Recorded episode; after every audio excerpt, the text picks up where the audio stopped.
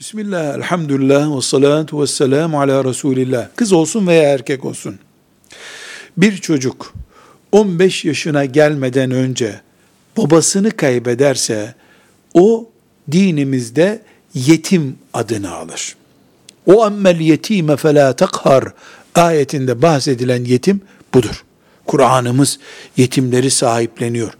Resulullah sallallahu aleyhi ve sellem yetimleri sahiplenen hadisi şeriflerini bize aktardı. Şeriatımız yetim diye bir hukuk oluşturmuştur.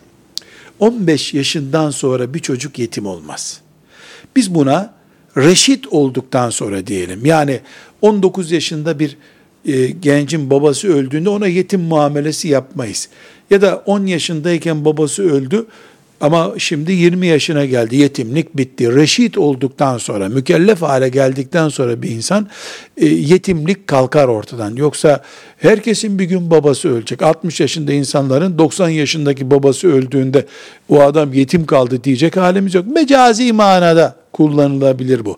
Reşit olmadan önce babası ölen erkek veya kız çocuğa yetim diyoruz. Şeriatımızın yetimle ilgili fıkıh bilgileri, Kur'an'ımızın tavsiyeleri onlar için uygulanır. Velhamdülillahi Rabbil Alemin.